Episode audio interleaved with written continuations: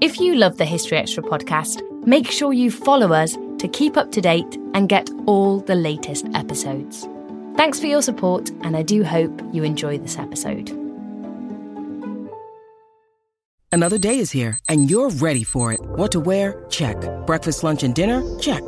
Planning for what's next and how to save for it? That's where Bank of America can help. For your financial to dos, Bank of America has experts ready to help get you closer to your goals.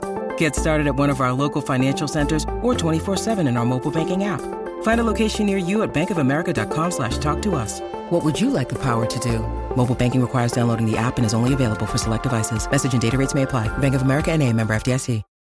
If you went on a road trip and you didn't stop for a Big Mac or drop a crispy fry between the car seats or use your McDonald's bag as a placemat, then that wasn't a road trip. It was just a really long drive. Ba-da-ba-ba-ba. at participating McDonald's. Are you looking for a view of the world that's a bit different?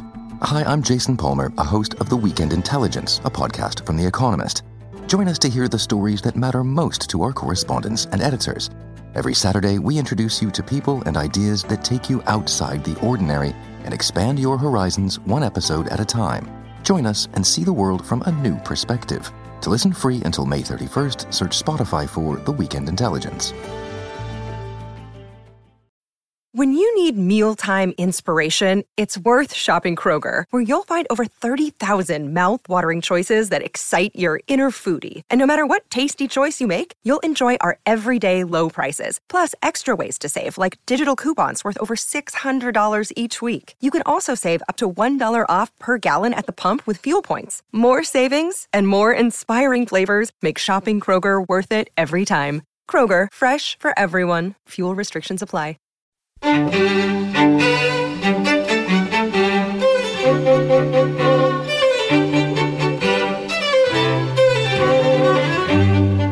Hello, and welcome to the History Extra podcast from BBC History Magazine, Britain's best selling history magazine.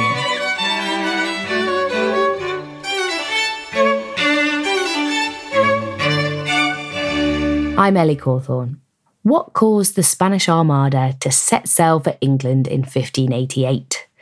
What did Queen Elizabeth I really say in her famous speech at Tilbury? And what really led to the invading forces' defeat? These are just some of the questions addressed in today's Everything You Wanted to Know episode, all about the Spanish Armada. Our expert for today's episode is Dr. Robert Hutchinson, and putting your questions to him was our acting digital editor, Eleanor Evans. Our topic for today's Everything You Wanted to Know podcast episode is the defeat of the Spanish Armada in 1588. And our expert is Dr. Robert Hutchinson, a Tudor historian and archaeologist whose critically acclaimed books have been translated into 11 languages. He's a regular broadcaster on British, American, German, Japanese, and Australian television. Uh, and thanks so much for joining us today, Robert. Thank you very much indeed. Uh, an exciting, exciting uh, topic to talk about because the Tudors invented propaganda in, in our modern sense of propaganda, and we live with myths which the Tudors created to this day. I mean, there's a myth that here is uh, David fighting this gigantically powerful Goliath of naval power. It's not true. In fact, the uh, Armada had fewer ships uh, at sea fighting the English than, than the English. The English had, uh, you know, 70 more ships than they did. They had fewer, the Spanish had fewer guns than the, uh, than the English, 138 heavy guns compared to the, the English's 251. They had a third less uh, firepower. So that myth has to be blown away. Um, and there's many more fascinating aspects of this campaign which most people don't know about. And this is our chance to remedy that. Absolutely. Well, we've had some fascinating listener questions. And if I can just remind uh, listeners, the format of this episode, uh, we're looking at popular search queries around the subject as well as listener questions. So thank you to everybody who's got in touch on social media. And so, Robert, if we can start at the very beginning, then, how before these myths start building up, um, the, the question that's most commonly put to Google in this case is what was the Spanish Armada? Right.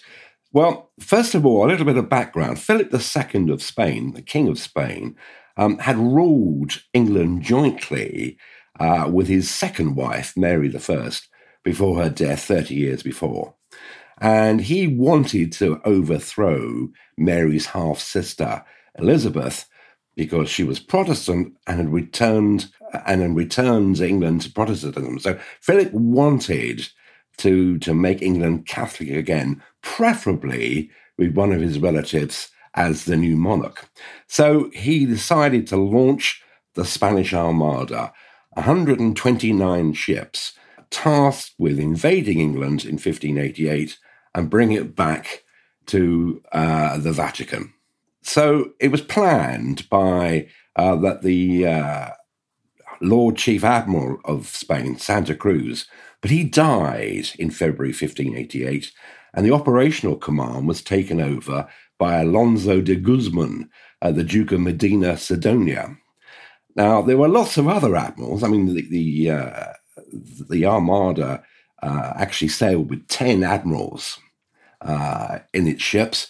They were far more skilled, far more experienced. They had knowledge of naval warfare, which Sidonia didn't have. He was an administrator, he was a pen pusher.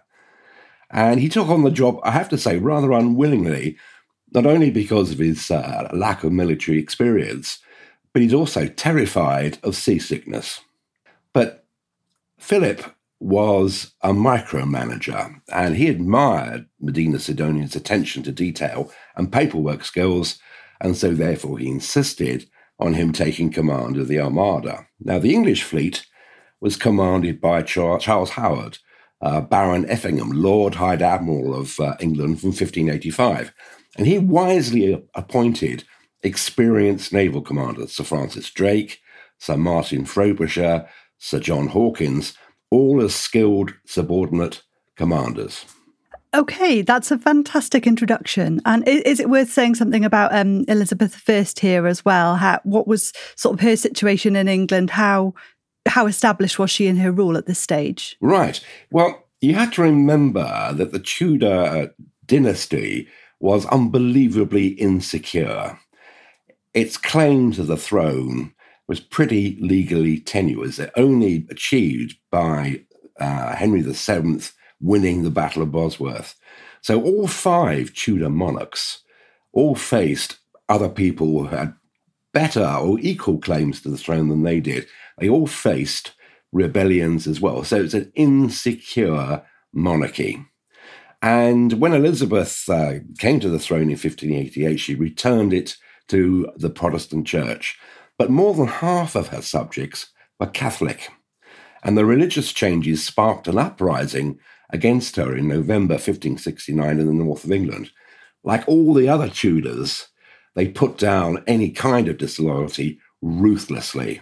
And uh, the damage that uh, that suppression caused um, left uh, the north of England in economic uh, parlor state for several centuries afterwards. In February 1570, Pope Pius V signed a papal bull that excommunicated Elizabeth and deprived her of any pretended right to the English throne, which she had monstrously usurped. He also excommunicated any of her subjects who obeyed Elizabeth or her laws or commandments, and unwittingly, therefore, made every English Catholic a potential traitor and even an assassin in the, na- in the eyes of Elizabeth's ministers.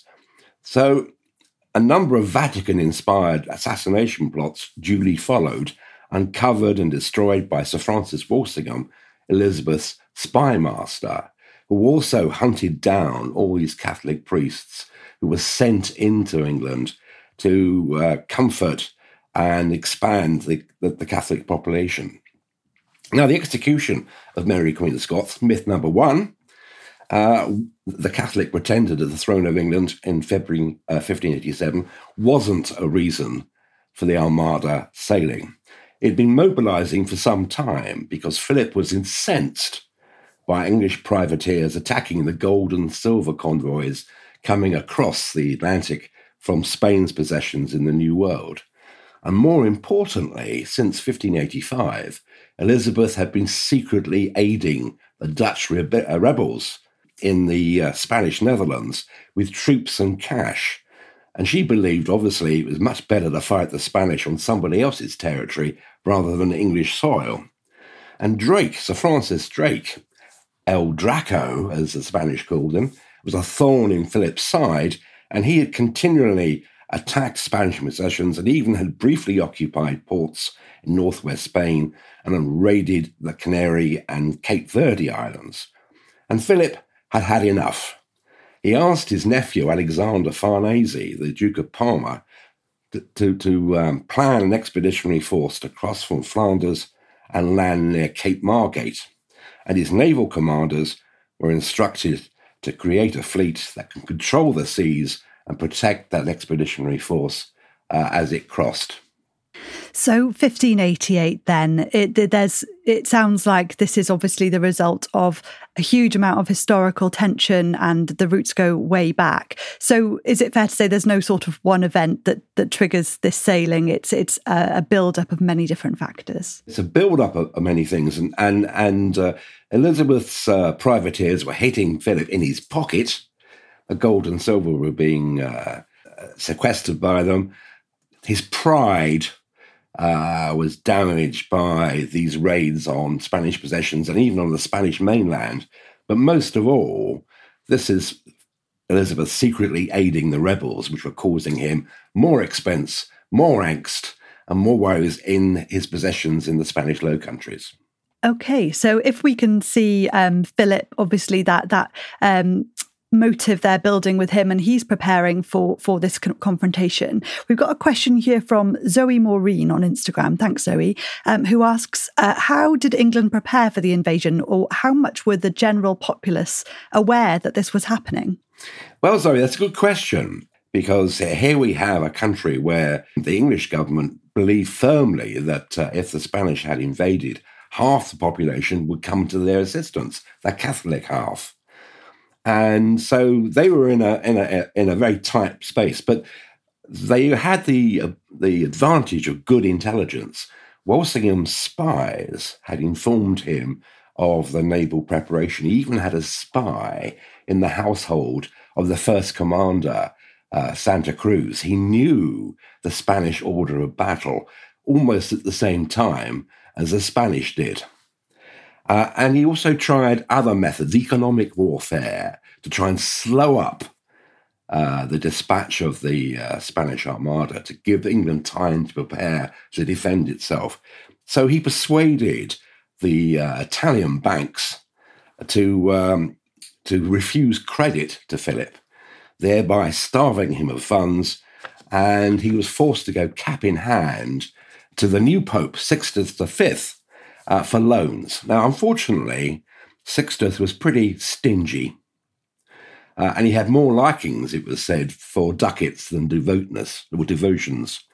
And after much delay, the pontiff promised the equivalent of, in today's money, 662 million pounds to Philip, but he cannily stipulated, because he liked his ducats, that the first half was only to be paid when the first Spanish soldier landed on English soil, and the remainder paid in equal instalments every month afterwards. So Philip was paying out £40 million a month on the preparations for the Armada. And the economy, the Spanish economy, was only saved by the timely arrival of another bullion fleet from the New World. So in England, the Tudor bureaucrats uh, drew up lots of ship lists of ships which could be leased or commandeered to augment the Navy Royal, which it was called in those days.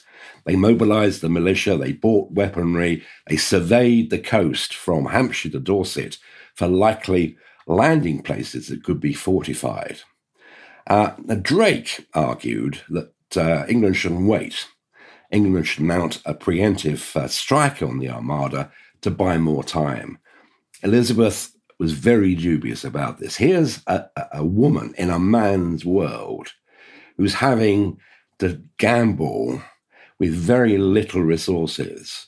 And a one wrong roll of the dice could leave her uh, in real trouble, and she was loath to allow some of her precious warships to go with with uh, Drake for this preemptive strike. She was prevailed upon to allow them to do it, and so he sailed to Cadiz in 1587 and destroyed 24 ships. But more importantly, he burnt a year's supply of barrel staves and hoops. Now, that doesn't sound very exciting, not much daring doing in burning barrels. But in fact, this proved, this is going to prove a disaster for the Armada uh, because the following year, all its food and fresh water had to be stored in unseasoned casks. And that quickly rotted the food and it leaked drinking water. And that was one of the problems the Spanish faced. Now, in terms of defending England, the army was divided into two groups. The first, under the Earl of Leicester, was 30,000 strong, and they would fight the Spanish after they landed in force. Now, the English believed the Spanish would come up the uh, English Channel and attack London. And they stretched booms uh, attached to ships' masts across the uh, across the Thames. Didn't work. First tide came and swept away the ship's masts. So their, their defences were pretty ramshackle. So we've got, a, we've got a mobile army who's going to swoop down on the invading force. Interestingly, the second army under Lord Hunsdon, who was a cousin of Elizabeth, was 4,000 men greater. And that was, that was tasked with defending the sacred person of the Queen. Uh, she would remain in London and had Windsor Castle uh, as the last redoubt, the place where she'd make her last stand. The Tudors couldn't afford to have standing armies, and so they were largely made up of ill equipped militia who had no military training or discipline. The commander of the Dorset militia firmly believed that his men would sooner kill each other than actually fighting the enemy. Uh, and many lacked helmets. Some were out, uh, some without even a sword. They had bows and arrows. They didn't have many muskets. Um, but they were going to be concentrated near major ports, and they would employ this scorched earth uh, tactic to slow up any invasion uh, by destroying bridges, burning crops, driving off farm animals to deny uh, any food to the invader until the main defense force arrived. The English fleet was divided into two parts. One was based in Dover to interdict the amphibious landing coming across from Flanders, the other uh, under Drake at Plymouth to intercept uh, the Armada coming up through the western approaches. So everyone was aware of this national emergency. The menfolk had disappeared into the ranks, and the stay behinds could see the chain of warning beacons being built on the hilltops all along the English Channel. It was the first war in which propaganda played an important part, and government indoctrination warned them of the dire consequences of Spanish success looting, pillaging, rapine, and they even talked about specially uh, and evilly designed whips and scourges, which they were going to punish the English for opposing them. How would this propaganda have been uh, spread uh, among the people of England? Um, through broadsheets, printed broadsheets. I mean, the, the Tudors uh, knew how to employ the power of the printing press. Uh, so these um, proclamations and this propaganda would be nailed up in marketplaces, handed out. Uh, and and read out at meetings because not everybody, of course, could read. That's so interesting.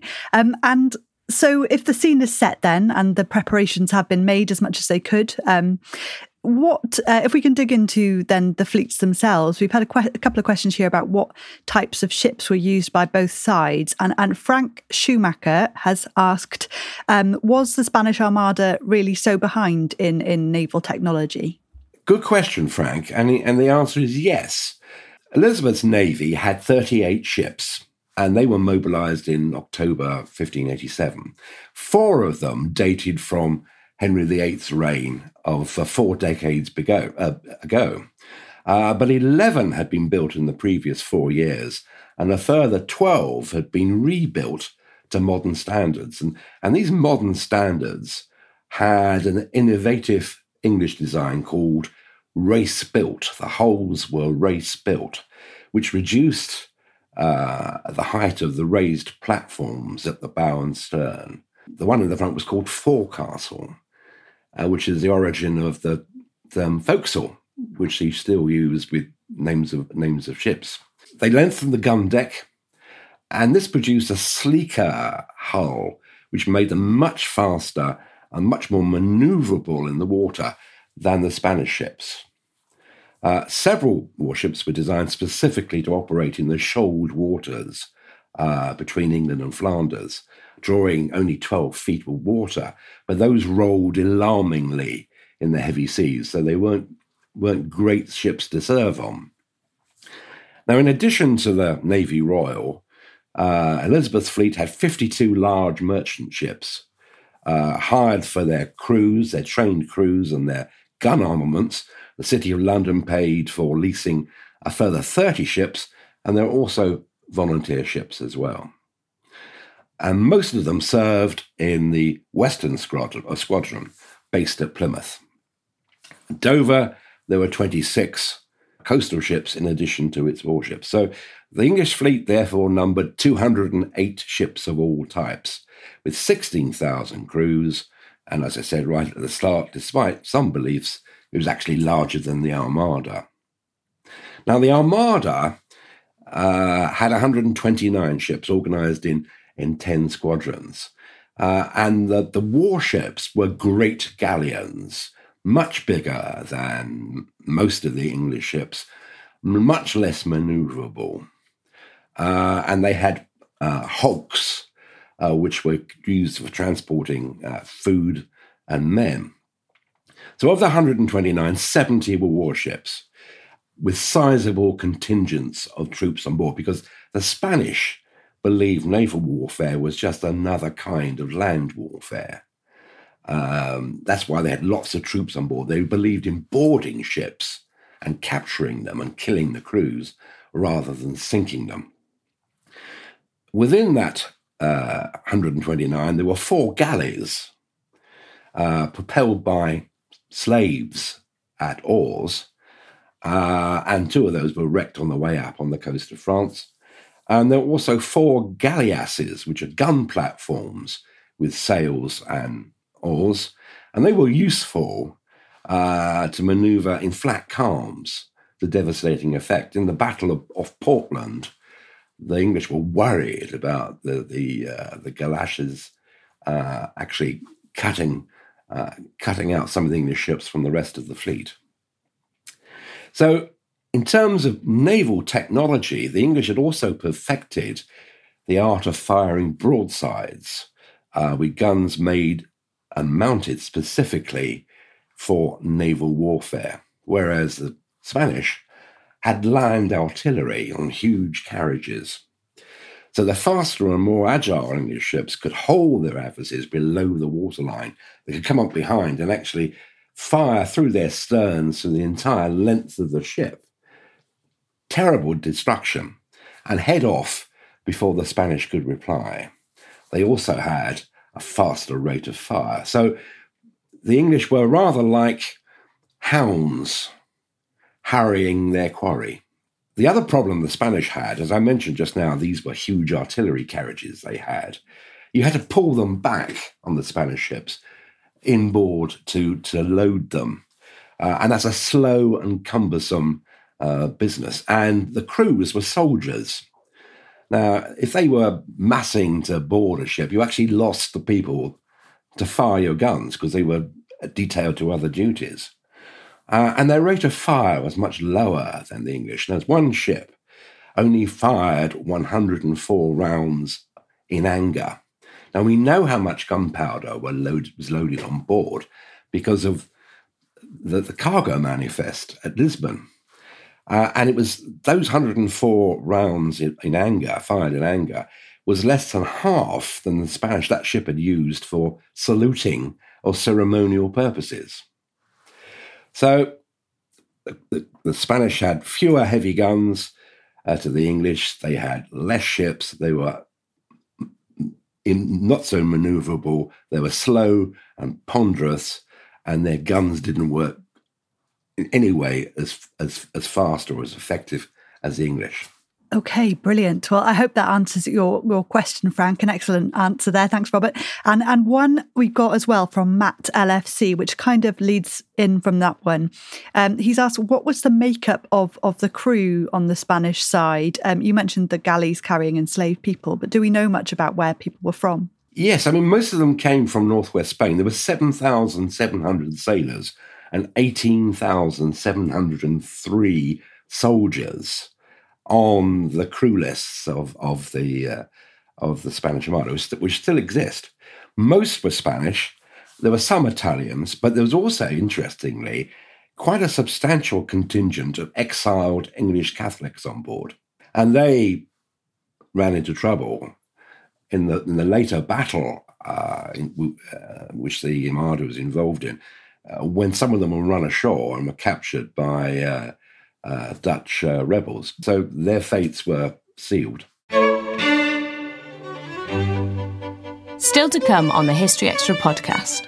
They actually carried on board the Armada a prefabricated fort, which they were going to erect on the Margate landing beaches to protect those beaches for resupply. If they had landed, the ill trained, ill equipped militia would have been no matches for them.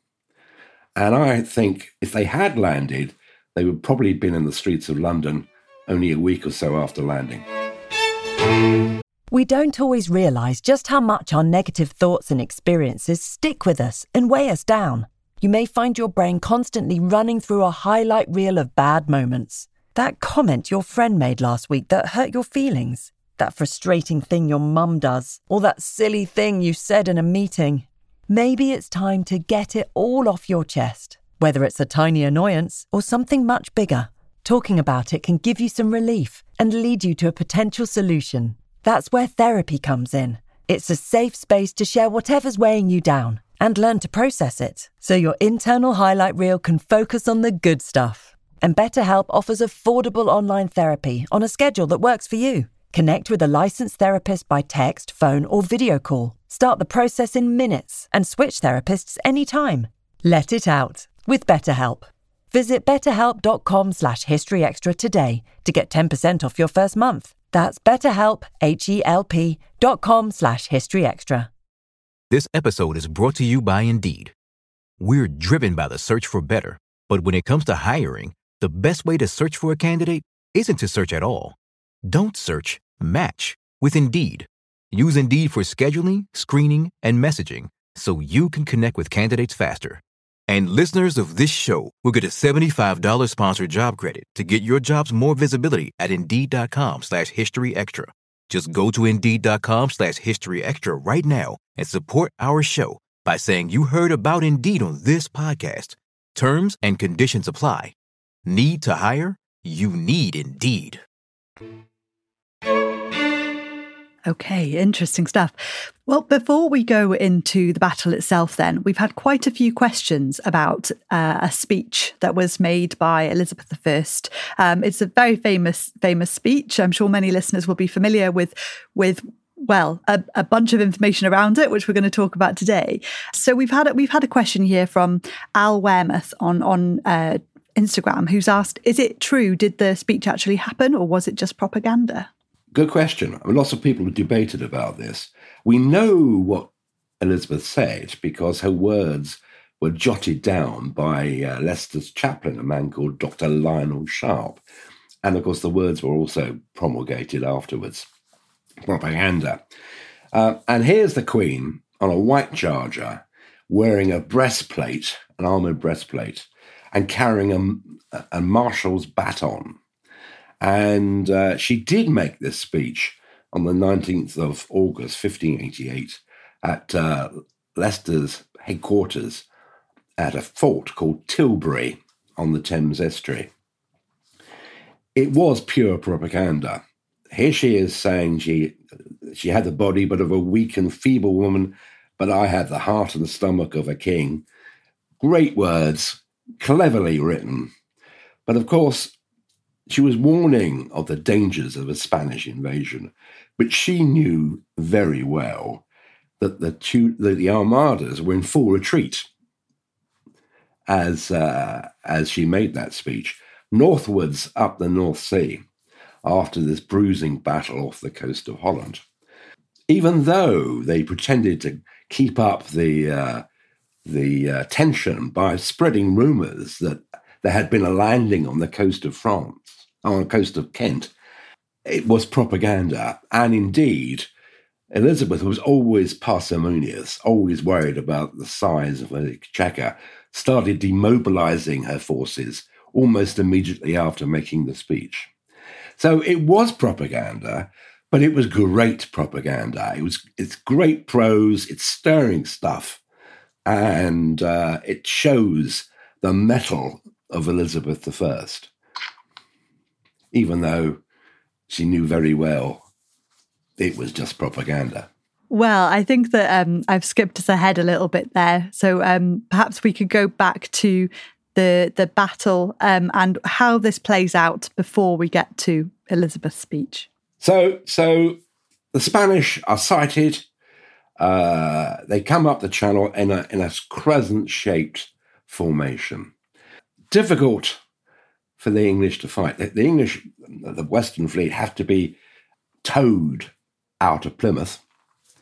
Uh, and uh, the early encounters were pretty inconclusive. Indeed, most of the encounters were pretty inconclusive. The damage suffered by the Armada, they'd lost a few ships coming up in some awful storms. But the first damage they suffered was by accident when two ships collided with each other and another one blew up. And the English battered the Armada, but they actually hadn't stopped it. Neither had they defeated it. So when they arrived off the uh, coast of, when the Armada arrived off the coast of, of Calais, the threat was still real. And that's when they started using fire ships. A galley, a galleass was uh, was destroyed in, in, in Calais harbour. By the time it came to the end game, the battle off the coast of Holland, the uh, the Armada was basically intact and still a viable threat. So, so one asks oneself, you know, why didn't the English land a stunning blow. One of the reasons for that was the thing I mentioned just now Elizabeth's parsimony. They didn't have enough gunpowder. They had to actually keep going by using stocks of gunpowder uh, on those two Spanish ships which were damaged and which they had captured. They had the advantage of being close to home. Uh, so they could be resupplied with food and water, ammunition. But they were using up the ammunition and gunpowder at a furious rate.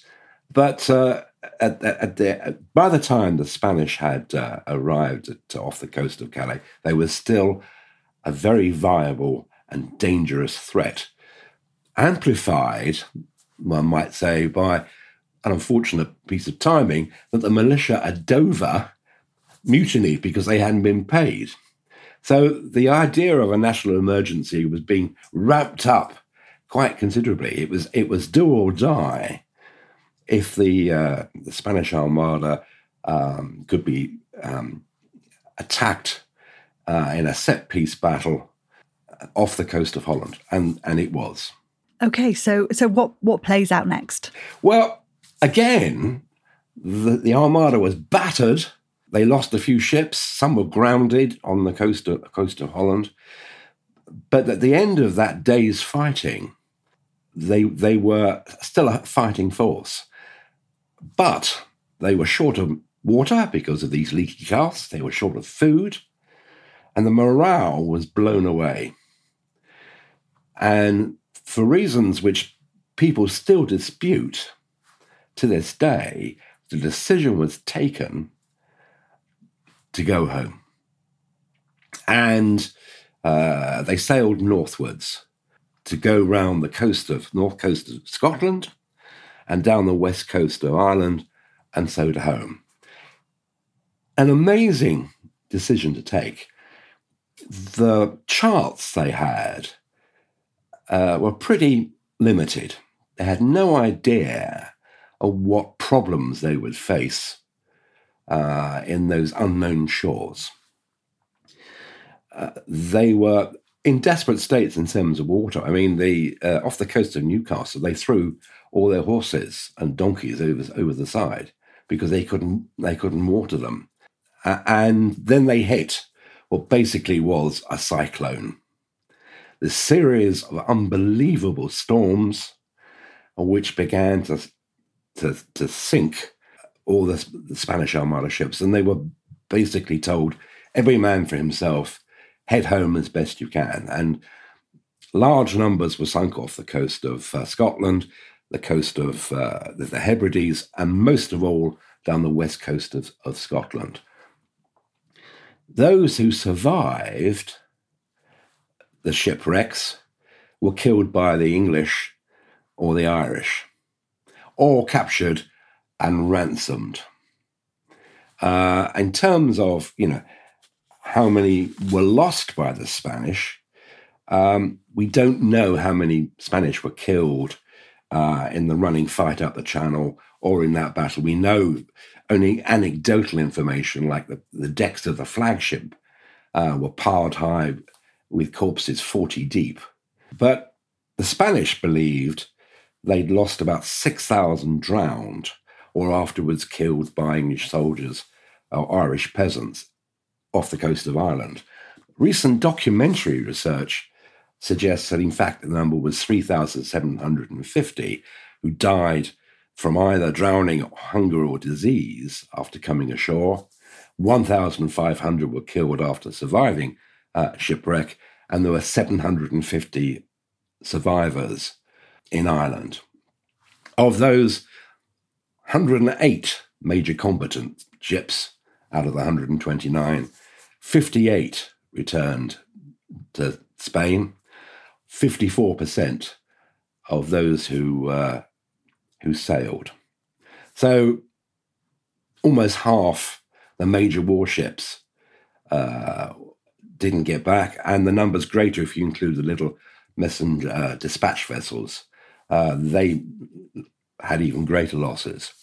Now, in, terms of English casualties. The Tudors cared nothing for casualties in their wars. So we don't have any numbers or any credible estimates of uh, English losses other than uh, the fact that half of them had fought in the Armada were dead from disease or starvation uh, within months of the victory.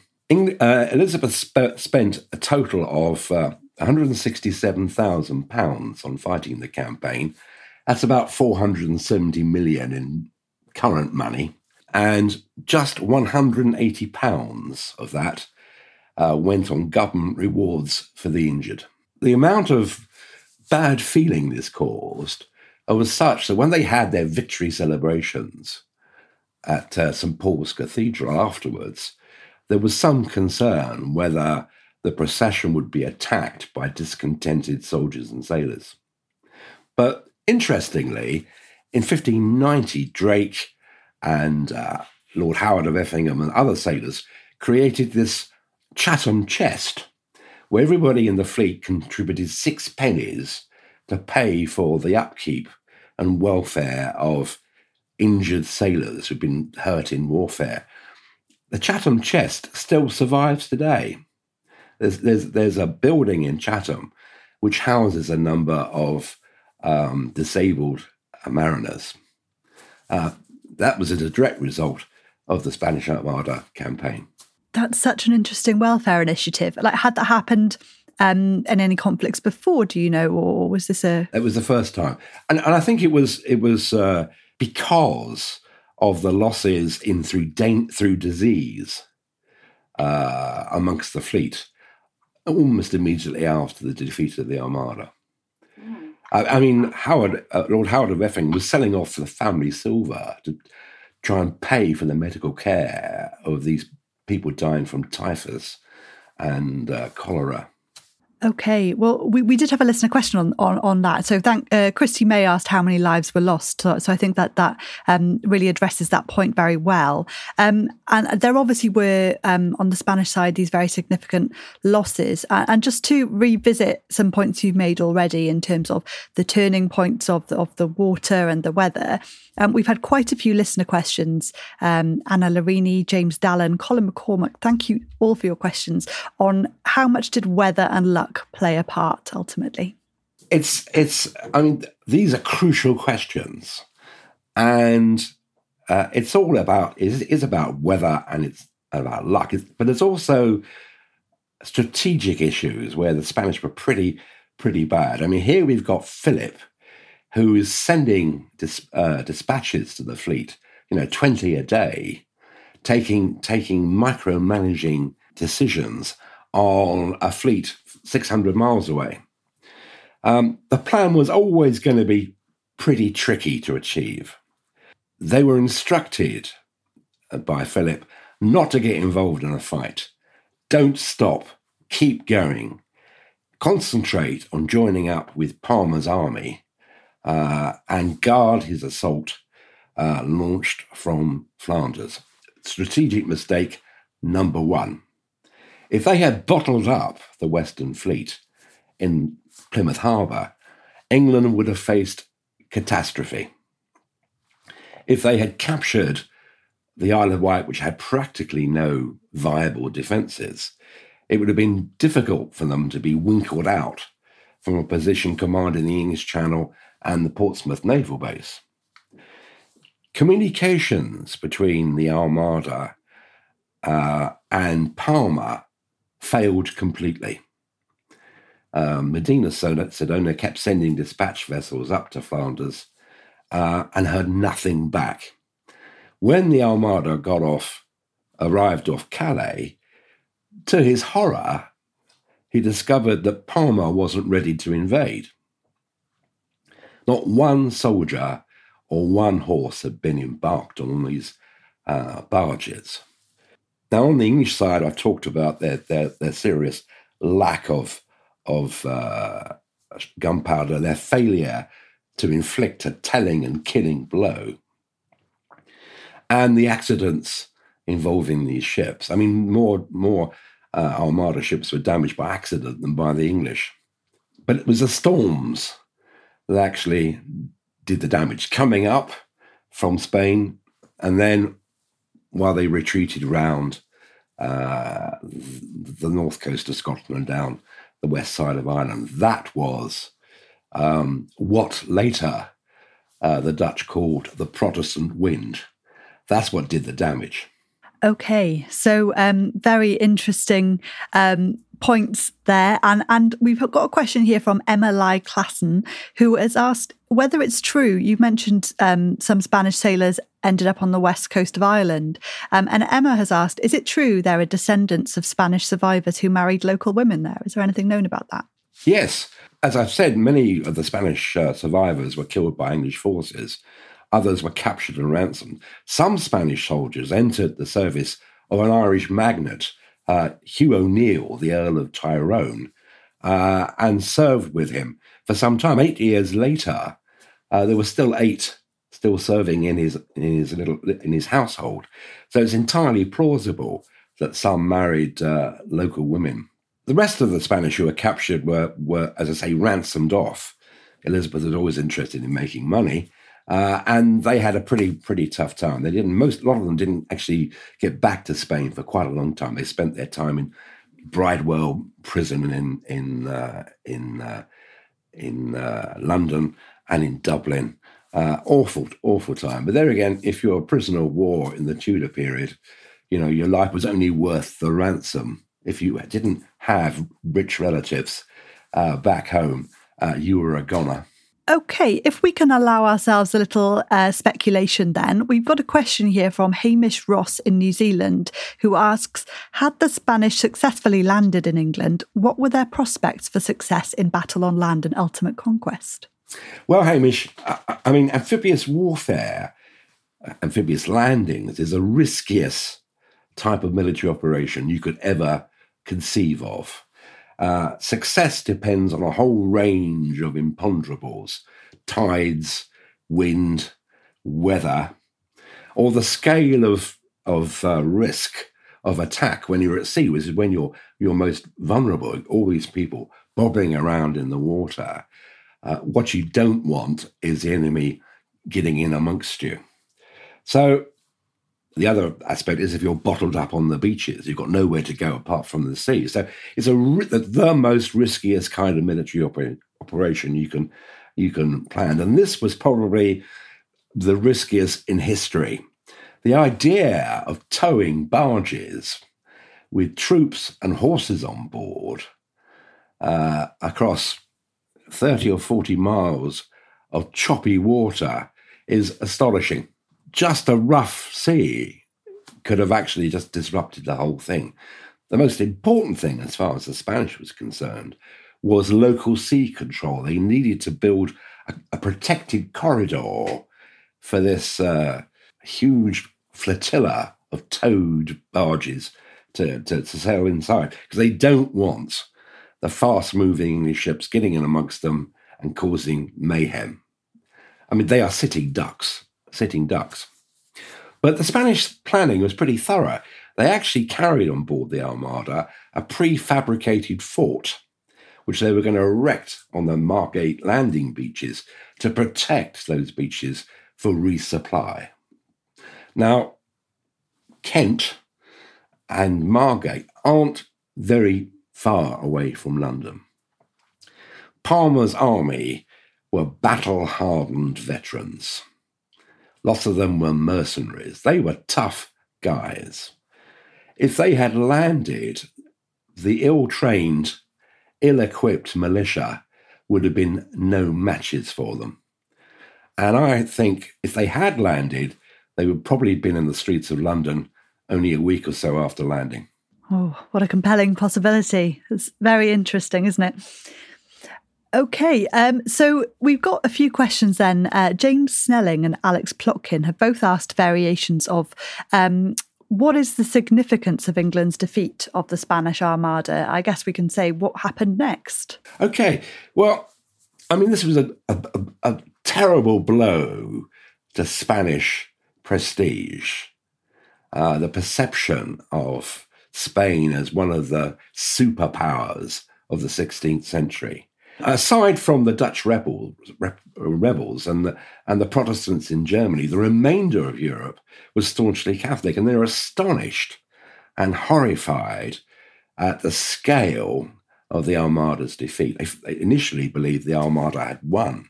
The Spanish had propaganda too. The Dutch struck a medal celebrating how a Protestant wind had intervened to defend defeat the uh, the Spanish. Uh, and before the campaign, public opinion in England wasn't wholly supportive of Elizabeth. Some ship owners sent their vessels overseas to prevent them being commandeered for active service. Many clergy refused to contribute money to pay for um, the militia. And worse yet, 12 Bristol merchants were caught supplying Spain with cargoes of ammunition and gunpowder and ordnance. They they were they made a pretty grim fate, I suspect. So so opinion in, in England was was was divided, and don't forget, the government expected the Catholic population to come in on the uh, Spanish side if they invaded. So Spanish Spanish uh, diplomatic power was damaged by this crippling defeat. But it, Philip was undeterred, and he continued to expend resources on invading England, even though the English had tried an attack to, uh, to try and sink the remaining Armada ships. Failed because Drake was more interested in plunder. And quite interestingly, in July uh, 1595, four Spanish galleys landed at Mousehole in Cornwall, burnt the village and the church, sailed on to Penzance, uh, which was also burnt, as was Newlyn. And they left 12 days after celebrating a Catholic Mass openly on English soil. And, and only uh, three Cornishmen were killed, and that's because the militia ran away. Um, there were further armadas in 1596, 120 ships, again caught in fierce storms off the Galician coast, and they headed home. And in the following year, 1597, when 136 uh, ships pay, uh, sailed with plans to land at Falmouth in Cornwall. Once again, nine days into the voyage, a three day uh, northeast storm sank 28 uh, when they were only 28 miles off, uh, Cornwall. So maybe the Dutch had a point about the Protestant wind. After the death of Elizabeth in 1603, the new king uh, Henry uh, James I wanted an end to the crippling war with Spain, which had been carrying on all those years. The Treaty of London, signed in August 1604, ended the conflict, ironically granting most of the Spanish demands, such as support for the Dutch rebellion and uh, renouncing privateer attacks on Spanish shipping. So the treaty basically gave the Spanish everything they wanted despite those three armadas and this war which had been carrying on for decades. So, what we believe, as I say right, right at the outset, is, is, is about the campaign against the Armada is a myth shaped by that 500 year old uh, propaganda. England was saved by her navy. And in the, the aftermath, for the first time, there was the, the, the sense of nationhood about England. It created the sense of nationhood. Uh, the Spanish trade embargoes forced the English to trade elsewhere with Russia, Africa, and Elizabeth signed a charter creating the East India Company. Um, that was the crucible which actually founded the British Empire. So out of the Spanish Armada came the realization of just how important a strong navy is. But also, you could say it was a major factor in creating the British Empire. Right. And do you think then that those factors are um, the reasons why it's loomed so large in public memory today? No, I think it's more the romance of the thing. Here we have these foreigners with seemingly overwhelming force being being because of the myth says that they were defeated by the brave and plucky uh, Englishmen in their little, little, little ships. Wasn't quite that, but patriotism is a, is a, is a powerful emotion. And that's what has been fed by this propaganda. That's what harbors these myths, even to the present day. Fantastic. Well, Thank you so much, Robert, today for all of these answers. And, and I would ask perhaps to wrap things up, um, where would you point anyone towards if they would like to find out more? Any of your own work, for example? Well, that's a kind thought. I did write uh, a book on the Spanish Armada, which uh, is a blow by blow account, uh, not only of the action, but of the intelligence war and the propaganda war uh, that went on. And it includes a lot of very little known facts because it's based on contemporary documents. I must just finish with one little piece of propaganda, which which uh, the government disseminated after the, the, Spanish Armada retreated, and it was it's in the British Library. It's a printed uh, verse set of verses printed in black letter but type, and it's all about. it's it's a government's first official health warning on record. And it's all about is it safe to eat fish if they've been feeding on the diseased corpses, mainly with venereal disease, diseased corpses of Spanish sailors? And back came the answer yes, it is. This is how you prepare your fish. Black propaganda, but I love it. I love it as the as the first government health warning. That was Robert Hutchinson, you can find out more about the defeat of the Spanish Armada, including a helpful written guide by Robert, on our website at historyextra.com forward slash Spanish hyphen Armada. Thanks for listening. This podcast was produced by Ben Hewitt, Jack Bateman, and Brittany Colley.